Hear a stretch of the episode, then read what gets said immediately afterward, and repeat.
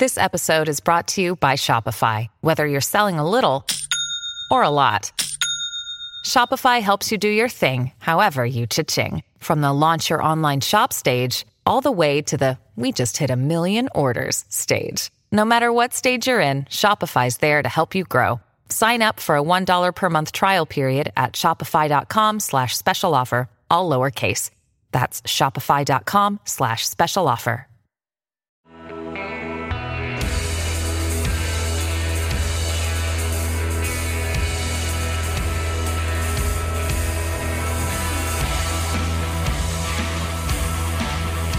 Welcome to Off the Record with Paul Hodes here on WKXLAM and FM, streaming live over the internet and archived at nhtalkradio.com, where you can listen day and night, binge listening to all the great archived programs we've had on Off the Record. I'm joined today by Chris Ryan, and we are brought to you by the Birches at Concord, New Hampshire's first assisted living community, designed specifically for those living with Alzheimer's, dementia, or other forms of memory impairment. Join a tour, celebrate life at the Birches, call 224 9111. Well, Chris Ryan, this was a big past weekend in New Hampshire politics because the New Hampshire Democrats held a state convention. And at the convention, the two Democratic candidates for governor squared off against each other. Molly Kelly, a former state senator from the Keene area, and Steve Marchand from the Seacoast uh, squared off and tried to differentiate themselves to the many Democratic activists. I thought you said it was a big weekend. It was a big Oh. weekend. Tried to differentiate themselves before a lusty crowd of chattering Democratic activists. And uh, Marchand, uh, of course, had been has been campaigning for it seems like forever. I mean, he campaigned in the last election and. Uh, didn't didn't wasn't wasn't the nominee. He's a past uh, candidate for uh, Congress and for Senate, and served some time as Portsmouth mayor. Um, Did his time, didn't do the crime. Well, I mean, he's done time. I don't know what kind of crimes. We're not even talking about that. Oh, I came, thought you meant came out early. for, mayor. Came out early for marijuana legalization as a way to bring in revenue to the state of New Hampshire. Um, is a policy-oriented guy who's uh, been working hard in terms of building a grassroots. Uh, grassroots base. Wants to make New Hampshire a sanctuary state. well, meanwhile, Senator, former state senator Molly Kelly, a longtime state senator with lots of uh, leadership in the education area, came in uh, much later to the uh, process um, and quickly wrapped up uh, endorsements from all the leading Democratic um, uh, folks. I mean, uh, in in in the internecine warfare that among Democrats, she's been called the establishment candidate, and Marchand is trying to pitch himself as the rogue rebel outsider, uh, the progressive guy fighting the establishment. But if you take a look at Molly Kelly's record, it's been one of progressive leadership, and who knows if if this whole question about establishment and versus uh, progressives or whatever you might call it is real anyway. Uh, it seems to me to be kind of a, uh PR effort uh, by one or both sides to position themselves in a primary where you're going to have a pretty low turnout. Uh, anyway, um, it's mostly activists who are going to be voting uh, in the primary when it comes up in November, uh, in September. Uh, then it gives you a two month sprint against apparently a pretty popular governor who's not abrasive. He seems to be uh, likable enough, as uh, somebody once said on stage in a go there. presidential debate. He seems to be likable enough. Um, people, uh, you know, uh, pass over the kinds of things that the governor does. Governor Sununu, who recently vetoed two important pieces of energy legislation that could have moved the state forward. Um, so there are lots of issues around that. Uh, but the Democrats are relatively unknown. Both Molly Kelly and Steve Marchand don't have great name recognition. Molly Kelly has raised um, something like uh, close to half a million dollars. Steve Marchand has raised a little over a hundred thousand dollars, but only has, I believe, twenty thousand on hand. That's right. Um, and while and while look in, in political terms. Um, uh, you know, I'm i am in favor of campaign finance reform, and I and I, I don't think you can you can you, you ought to measure the the strength of people's policy and intellect um, and experience by the amount of money they raised. Let's face it, the amount of money you raise is some indication of the strength of your campaign and your ability to communicate one way or another, but your ability to communicate with the with the people you want to represent. Not even that, just hiring people and having um, you know a decent enough staff in order to uh, execute any sort of get out the vote efforts and push that that messaging, let alone doing any sort of paid media, whether it's uh, radio, uh, d- uh, TV, or, or digital. Um, yeah, I think that that's that those numbers are significant. I don't like to base campaigns in their entirety, but you do need to have enough money in order to run an effective campaign. Um, and I'm not sure that Steve Marchand has that uh, at this point in time. Molly Kelly does appear to have uh, the appropriate amount of funding. But as you referenced, there's a significant issue for both of them. You said they're both relatively unknown. They are unknown to the New Hampshire electorate as a whole. They are relatively unknown to Democrats. Uh, in the state. I mean, I can tell I can tell you this. You know, it's really odd. I mean, as, uh, as my listeners know and you know, I served in the U.S. Congress. I ran unsuccessfully in 2004. Uh, I was not well funded in 2004, not very well organized, um, and there was no big wave. In 2006, on a wave of revulsion about what was going on in Iraq, I, I was elected. I was better organized. I had learned a lot. I was a better candidate. Um, I was able to raise money and uh, gain the backing of the National Democratic Party through the uh, Democratic Congressional Campaign Committee, which came in and bought a huge amount of airtime in Boston without anybody knowing, and in the last uh, 10 days pounded the airwaves with ads in my favor. Um, so, so in, in terms of the behind the scenes practice of politics, um, uh, money is important, but name recognition is really important. Um, and especially in a state like New Hampshire, where I know we think of ourselves as a very informed, very involved electorate. I'm not so sure that's really true, that that people in New Hampshire pay any more attention than anybody anywhere else do to elections, and especially down ballot elections yeah. um, that that aren't the presidential election. I agree. I mean, I think that the New Hampshire primary is different. I feel that that is kind of um, ingrained in our state, and that individuals come out to the meetings, and there's there's people that gather, and that er, then the electorate ends up being you know fairly large uh, for that, around 70 percent uh, voter turnout, 65, 70 percent, you know, voter turnout for that. But the other races, I don't feel. I feel that New Hampshire is more politically engaged than other states, um, just because of the proximity and the amount of individuals that are elected officials. I mean, you're just about guaranteed to know somebody who is a member of the New Hampshire House because there are so many of them. Um, so I do feel there is more engagement than other states, but I don't feel like New Hampshire is like this, um, you know, oasis of political activity and knowledge where everyone is you know knows as much about um, you know who's running for governor as they do who's playing shortstop for the Boston Red Sox. That's not the case. Um, there is a degree of interest, uh, but that degree is very limited. So it puts an awful lot of uh, pressure on candidates to establish their name sure. recognition, and that, frankly, takes a huge amount of money. Right. I mean, I can tell you that that that I, I you know I now served um, um, um, eight years ago, um, nine years ago. To you know, I, I ended my service in 2011. So okay, seven years ago, but my name recognition as a result of four or five years, four years of service, six years of campaigning, um, and maybe doing the radio show. I, I don't know what, but my name recognition. I walk around and and and people still you know, come up to me all the time um, to talk to me and tell me they supported me. And in fact, they they're a lot nicer to me now than they were when I was in office. Because you know, when I was in office, I instantly became on the dole, and I was, you know, w- I was good for nothing. But now that I'm gone, people miss me. But I'm, what, my point is that name and face recognition from spending years and in, millions of dollars. and millions of dollars uh, matter. I mean, I, when people say, "Gee, I recognize you," I, I'm not sure where from. I say, "Well, five years, you know, six years of television will do that." Right.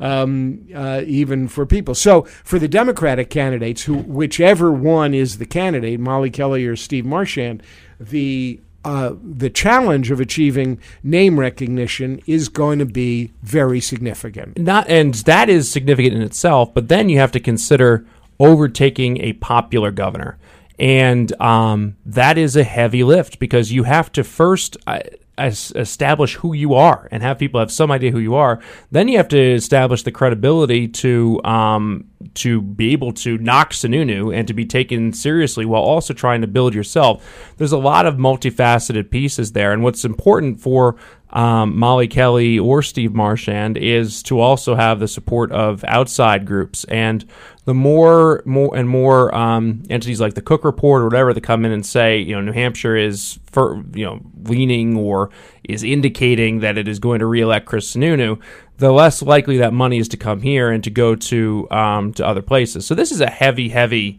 lift for either of the Democratic candidates to knock off Sununu. That being said, it's going to be close. Uh, elections of this nature are always close in New Hampshire. I'm talking about five, six percent. Um, and you know, depending on conditions, uh, depending on what happens with the Mueller investigation, depending on what happens with the economy, I mean, we're still a long ways off from uh, from election day, and there are issues here on the ground which could take hold as well. Uh, the 19% increase um, uh, for EverSource ratepayers, um, coupled with uh, you know Sununu vetoing the solar energy um, legislation. So uh, there there are issues out there that can um, be problematic, but I think that Sununu has done a really good job of becoming known as governor and um, going to all the events and creating a feeling amongst voters that they know him and that he is fighting for them and for New Hampshire, and that may allow for him to overcome you know various conditions that the election will bring. One of the things that uh, I'm really interested uh, in noting is that i we have 400 seats in our state legislature. Democrats have filed uh, to fill 383 of those seats. That is a record, and that shows an awful lot of energy on the ground for Democrats, while Republicans have only filed in 333 seats. That means a 50 seat gap going into the election in who's on the ballot. So this may be a very unsettled year for Republicans, uh, and Democrats need to work hard. They need to organize. They need to knock on doors, and they're going to need to fight hard to get the message out when the time comes. And it's going to come on the ground uh, because I don't think there's you can use enough media and raise enough money in the state to do it by media. You're going to need to have an army going door to door. This is Paul Hodes. It's off the record on WKXL AM and FM, streamed live over the internet, archived at nhtalkradio.com, brought to you by the Birches at Concord, New Hampshire's first assisted living community designed specifically for those living with Alzheimer's, dementia, or other forms of memory impairment. Join a tour, celebrate life at the Birches, call 224 9111. Folks, don't go away. We're going to be right back with a conversation with Ambassador George Bruno about immigration, legal and illegal, in the United States and New Hampshire.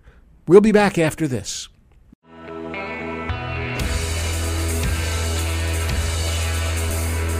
Welcome back to Off the Record with Paul Hodes here on WKXL and FM, streamed live over the internet, archived for your binge listening pleasure at nhtalkradio.com.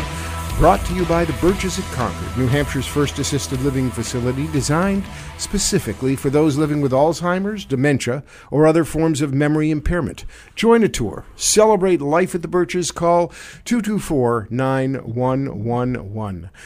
Well, I'm very honored to be joined by a special guest, uh, Ambassador George Bruno, um, now working uh, as an attorney in Manchester, New Hampshire, specializing in immigration matters, uh, was the United States ambassador to the idyllic country of Belize in the 1990s, and uh, then worked uh, at the Pentagon, uh, overseeing uh, the transfer of the Panama Canal, and uh, has been back in New Hampshire working on matters relating to immigration. George, Mr. Ambassador, welcome to Off the Record. Greetings. Thank you. Well, it's nice to have you here. Um, we are.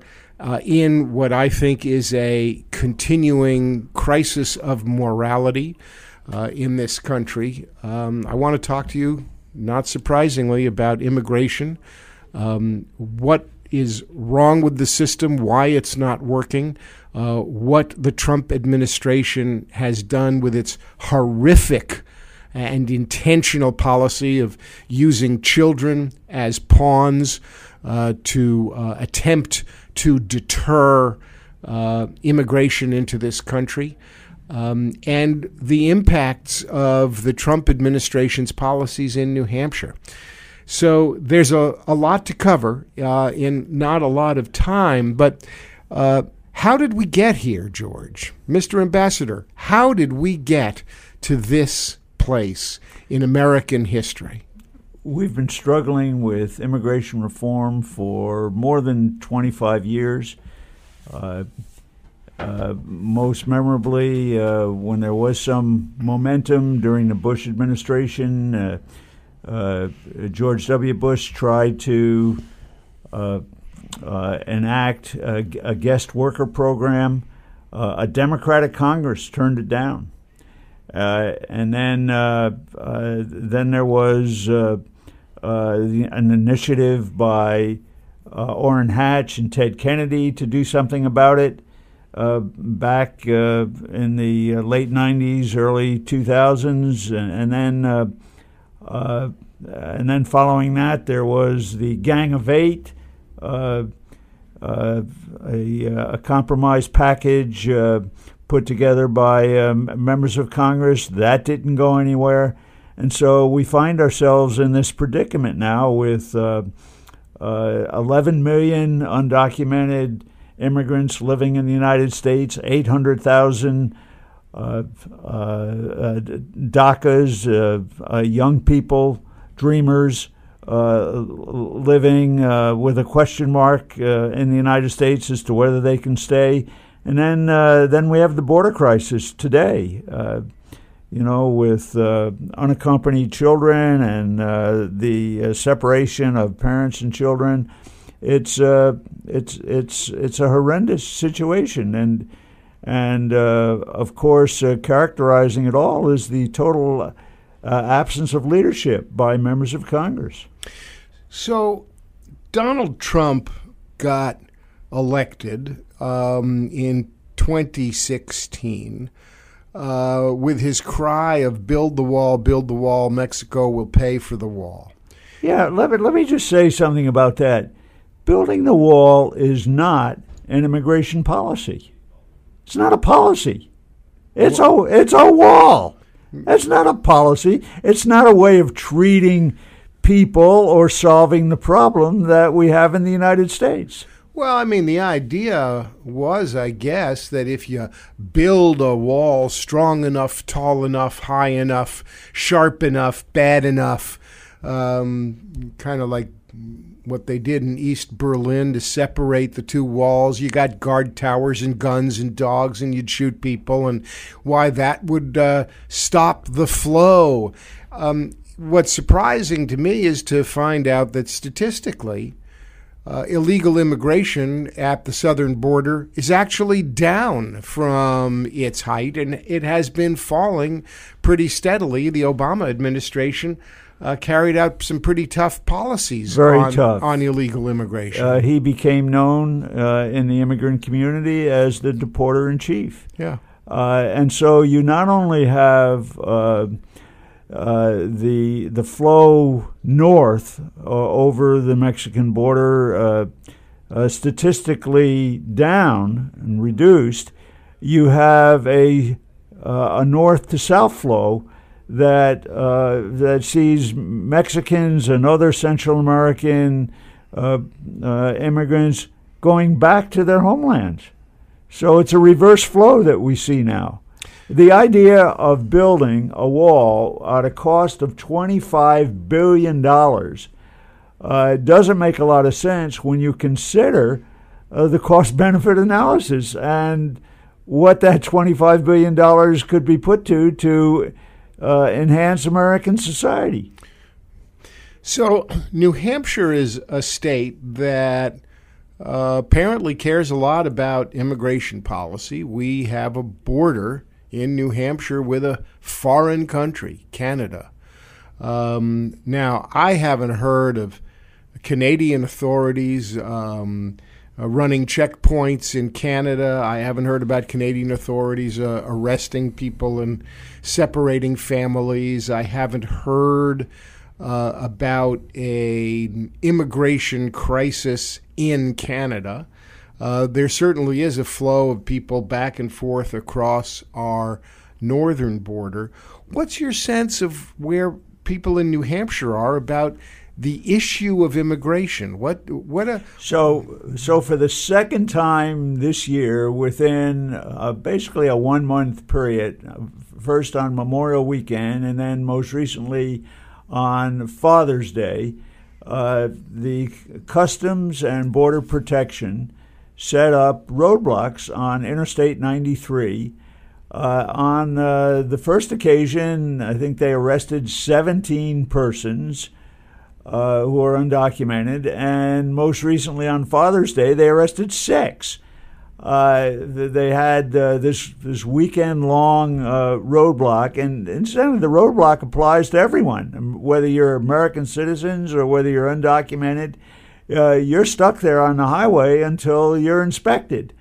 Uh, and and notably, it's 90 Woodstock, where they were conducting the inspections, were is 93 miles from the uh, Canadian border. Uh, so theoretically, I mean, people could have already been in the United States traveling traveling south on the highway. They didn't come over from Canada. They, they didn't. They didn't come over from Canada, and uh, and of course, uh, as I said, uh, the roadblock affects American citizens. You have to declare uh, your citizenship. Uh, after you're inspected, standing outside your car on, on Route 93. CBP, Customs and Border Protection, has jurisdiction up to 100 miles of an international border. Uh, translating that, what it means is that uh, this uh, little known agency, CBP, has jurisdiction over 200 million American citizens in the United States, uh, measuring 100 miles uh, uh, around the circumference of the United States from an international border, whether that's Canada, Mexico, the Atlantic, or the Pacific.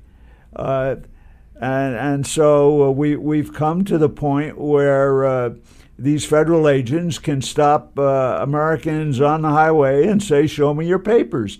And uh, they're. Inspect- that used to be, I mean, look, when I was a kid growing yeah. up, in the wake of World War II, it used to be a terrible and bad kind of humorous joke where we'd play World War II and right. whoever was playing the Nazis would say, Show me your papers. Right. And that was. Um, and then it became the communists. And Show then it became the communists. Show me your papers. Right. And now it's us. And now it now it's us. Uh, I don't ever remember them, uh, though. Uh, uh, separating uh, parents from their children. Well, that look, if I'm, eh, tell me if I'm incorrect, but I understand that that is a policy that was instituted by the Trump uh, administration. It was a, a, in part of their zero tolerance program to not simply uh, hold and deport people who came in illegally, but to charge everybody who came in illegally uh, criminally with a misdemeanor. And this policy of zero tolerance uh, was uh, was according at least to, to the Attorney General of the United States, Jeff Sessions, ripping children from their parents, uh, including as uh, Congresswoman Kuster uh, uh, talked about in the Concord Monitor today, um, incidents where five and six month old breastfeeding babies were taken from their mothers' breasts by federal agents. That policy was designed by the Trump administration to deter illegal immigration, using children, separating families, inhumane, obscene, Nazi like tactics, using that as a deterrence to solve a problem that where the statistics show a declining number of people coming in illegally. So you have to ask yourself, where's the leadership in Congress to solve this problem? Uh, it uh, it's largely been MIA. Uh, there doesn't seem to be uh, anything moving. Uh, you hear a lot of talk, but you see so little action. Why? Why can't they get it together? Why why isn't immigration a bipartisan issue? Why isn't uh, solving the the issue of those who are here illegally bipartisan, solving the dreamers a bipartisan issue, and certainly dealing with the inhumane recent events a bipartisan issue. But you know, it's not only uh, a problem with illegal immigration; it's a problem with legal immigration. Uh, it has become more expensive. The fees are up in the many hundreds of dollars to file a petition, and some of them are thousands of dollars. Uh, the length of time that it now takes to process uh, these petitions is uh, growing longer and longer. If you want to bring uh, your spouse that you've married in Europe to the United States, it takes almost a year. Uh, uh, 15 years ago, it used to take just a couple of months, but but now it's a year.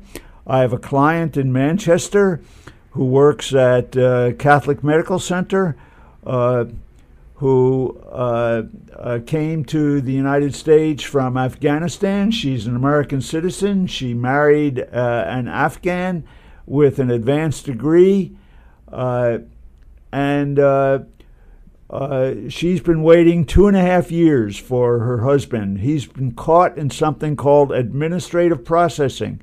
His uh, his application has been approved, but his visa has not been issued. If for the past 16 months, he's been in, this uh, never never land of the State Department's uh, uh, policy of called administrative processing, and nobody knows what it means, and nobody uh, knows when a decision is going to be made, and nobody knows who's making the decisions. Uh, so we have a problem with uh, illegal immigration for sure, but we also have uh, a serious problem with legal immigration. Take, for example, um, uh, the fact that New Hampshire has what 2.8% unemployment. Right. We can't, our businesses can't find enough people to fill the jobs that are vacant in our state. Whether you're a factory, whether you're a, a hotel, whether you're a, a camp, a farmer, uh, you can't find uh, enough enough people uh, to uh, to to uh, you know help run your business. So what are we doing? ICE out of Manchester on Chestnut Street is running around the state arresting factory workers. It's uh, it's a, it's a uh, arresting uh, cabinet makers, people that have been here 15, 20, 25 years with no criminal records, paying taxes, pack, uh, paying taxes, and deporting them. We're talking to Ambassador George Bruno, an immigration attorney and former ambassador to the country of Belize, uh, ambassador for the United States about immigration, illegal and legal.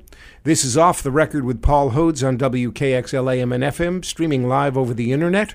Brought to you by the Birches at Concord, New Hampshire's first assisted living community designed specifically for those living with Alzheimer's, dementia, or other forms of memory impairment. Join a tour, celebrate life at the Birches. Call 224 9111. Uh, we'll be back in just a moment with more of an interesting discussion with Ambassador George Bruno. Don't go away.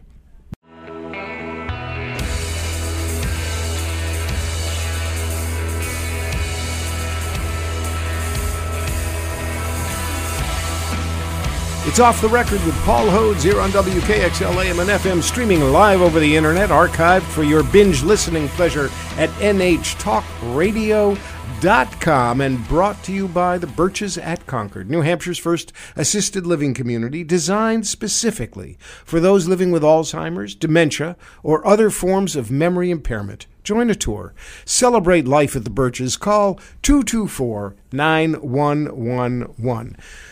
Well, Mr. Ambassador, before the break, we were we were talking about the problems, uh, the pitfalls, and the perils of uh, both the history and the current situation with the immigration system in this country. We've got um, a crisis provoked by the uh, Trump administration, a humanitarian and moral crisis that of separating children from their uh, families. Um, the children are being lost in the bureaucratic morass of failure of various bureaus responsible for implementing policy and keeping track of these kids to find them. There are horrendous and heart wrenching stories of parents who can't find their children. Apparently, when the system is was set up, uh, you make a call, the, you have to wait an hour. Let's say you're a parent who's been detained, your child separated, you make a call. Uh, you're on. You have to hold for an hour, which is nearly impossible if you're in a detention facility. Then, if you get anybody or a message, it says we'll call you back in three or four days. And of course, you can't really get calls in the detention facilities. Children are being scattered around the country. Uh, Senator Jeff Merkley of Oregon uh, today apparently is filing a bill in the U.S. Senate to try to speed up uh, reunification. President Trump issued an executive order backing down uh, from his separation policy uh, after a, a global outcry of moral outrage. Uh, and apparently, under his new policy, the entire families are going to be now arrested and kept in what are essentially internment camps, which remind us of the savage and obscene policy we had in World War II. It reminds me of German. Uh, concentration camps. It reminds me of the Soviet Gulag. Um, the tactics that American federal agents have employed are redolent with Nazi stormtroopers as Jews got off the trains um, on their way to death camps, separating the children. You think of Sophie's Choice and Meryl Streep. The the depth of outrage about this inhumane policy, which is being done in our name as Americans, is beyond words. I cannot convey the sickness in the pit of my stomach I feel in this beautiful land of ours, where so many of us enjoy the blessings of living in this country, to know that in our name these kinds of policies have been enacted. And when President Trump goes to rallies, still people cry, build the wall, build the wall, build the wall, as we discussed. That does nothing to solve the immigration issues, legal or illegal. Now, I know that that your practice is wide and varied and probably booming. Unfortunately, although I would never wish you uh, a lack of business as an attorney, far be it from me to ever do that. Uh, the fact that I'm sure your business is being inundated as an immigration attorney um, in New Hampshire uh, is uh, is certainly a bellwether of what's going on. I know that you have some specific stories of some of what's happening right here in our state that people probably don't know about. What what kinds of stories can you tell us about what's happening in New Hampshire to productive citizens who have been here? Uh, what's what's going on?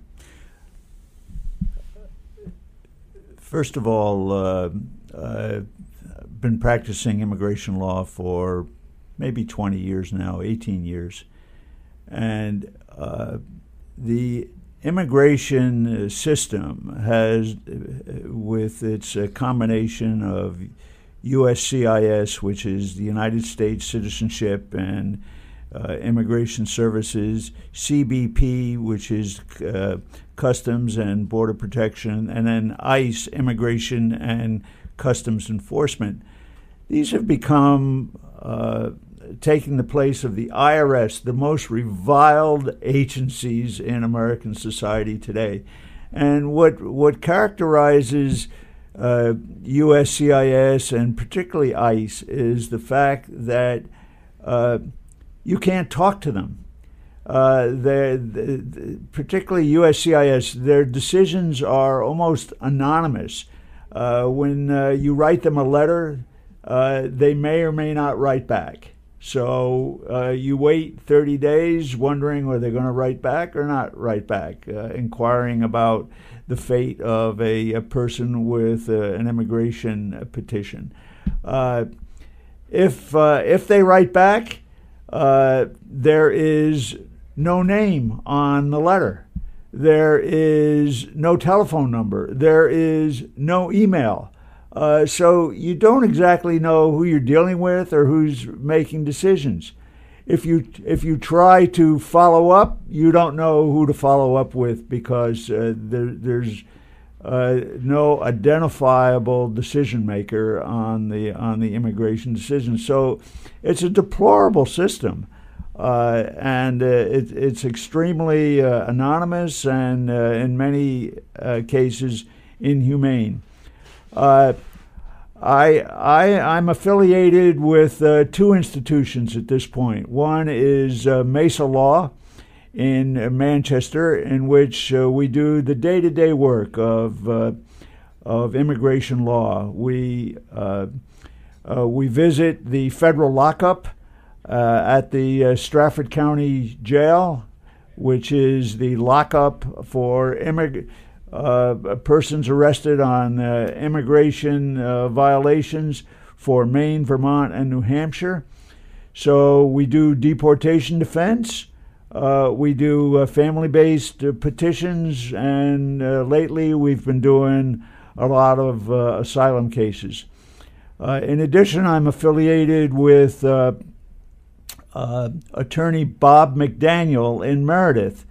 Uh, uh, together in an organization called uh, International Resources Group, in which we are challenging a number of actions by ICE deporting persons who we think shouldn't be deported and who we believe ICE is violating uh, not only the law but the U.S. Constitution. Uh, recently, we represented a man living in Nashua from Brazil.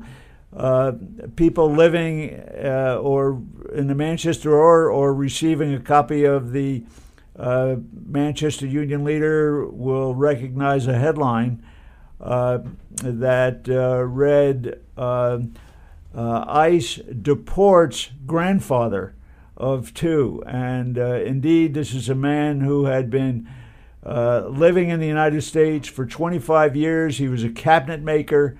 Uh, he paid his taxes, had no criminal record. Uh, he has an American citizen daughter. She was sponsoring him for uh, a green card. He was months away from receiving his green card. In other words, you, you often hear, uh, Paul, the uh, the phrase, well, why don't they just get online and become legal? Well, that's exactly what this fellow was doing. He got online. Uh, he uh, uh will uh, will receive his green card, but unfortunately, he's already out of the country and can't come back for ten years because of of a bar that that serves as a penalty for persons who either overstayed their visa or uh, came into the United States with documentation. Uh, and so you have uh, uh, uh grandchildren deprived of the company of their grandfather. You also have a cabinet manufacturing business in in Nashua that has lost a very valuable employee uh, and uh, will not be able to find a replacement for that person anytime soon. So, isn't there isn't there some procedure to to review what has happened? Isn't there? I mean, this is America. There must be some uh, court procedure that, as attorneys, you can go to to seek redress, uh, if if not on the purely legal grounds, on equitable grounds. Uh, that would uh, review the history that we have about this person and his contributions to American society. Here's the here's the curious part of that. We went to uh, the U.S. District Court, the federal court in Concord, uh, to request equitable relief, and was told that the court did not have jurisdiction did not have jurisdiction under something called the Real ID Act, which has which many people think as a driver's license uh, piece of legislation that uh, requires states to produce licenses for people to get on uh, airplanes and, and other transportation. Right, Peg but it, but yeah. it contains a provision that bars uh, federal courts from taking cases of of, uh, of, of immigration deportation. So uh, wait we, a second. Wait a second. Wait a second. Wait. I'm trying to wrap my brain around this. Um, my my my dear wife Peggo just went to get her license renewed, and she had to deal with the real ID issue. So she said, "Okay, I guess I, you know, if that's what's going to be required, I'm a good citizen. I'll simply sign up for this real ID." I do recall that when I was in Congress.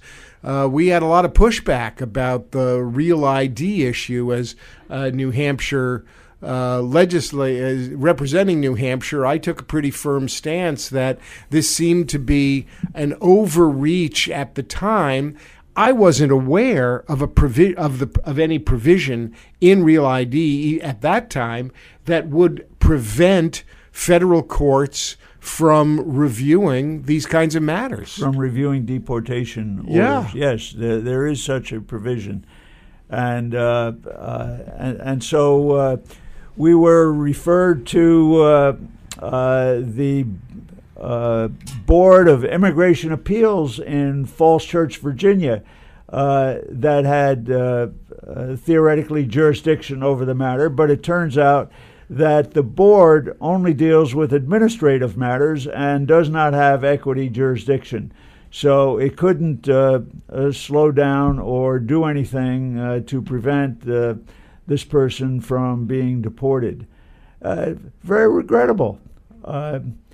I can tell you of other cases. Uh, well, we're probably running. We're, unfortunately, we, we're we're out of time for with today. a similar resolution, Mr. Or lack of. We we've been talking with George Bruno, former United States ambassador to Belize, uh, former senior official uh, working on the transfer of the Panama Canal in the Pentagon in Washington, D.C., um, a practicing immigration attorney with uh, reams of stories about issues about immigration.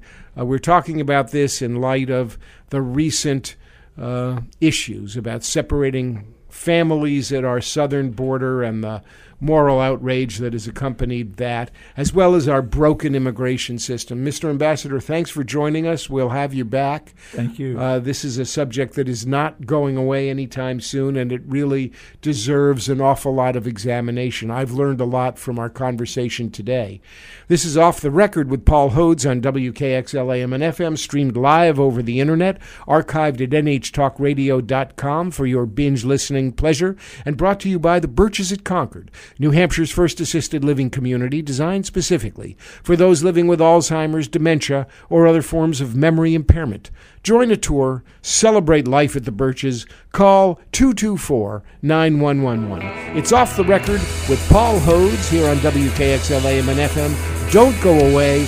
We'll be back to wrap up after this.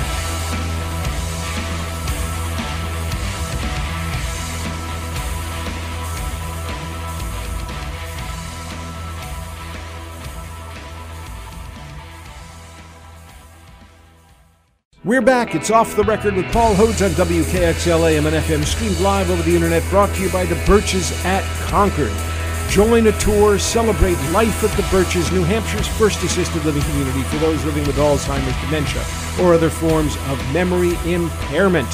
Well, what a show it was. Chris Ryan and I talked about the prospects for the Democrats in the upcoming elections.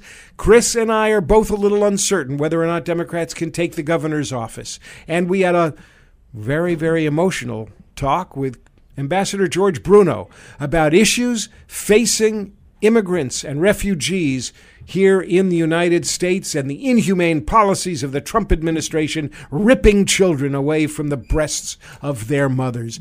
It's off the record with Paul Hodes on WKXL AM and FM. Thanks to our sponsor, the Birches at Concord. Thanks to all our listeners. We'll be back next week with more Off the Record with Paul Hodes.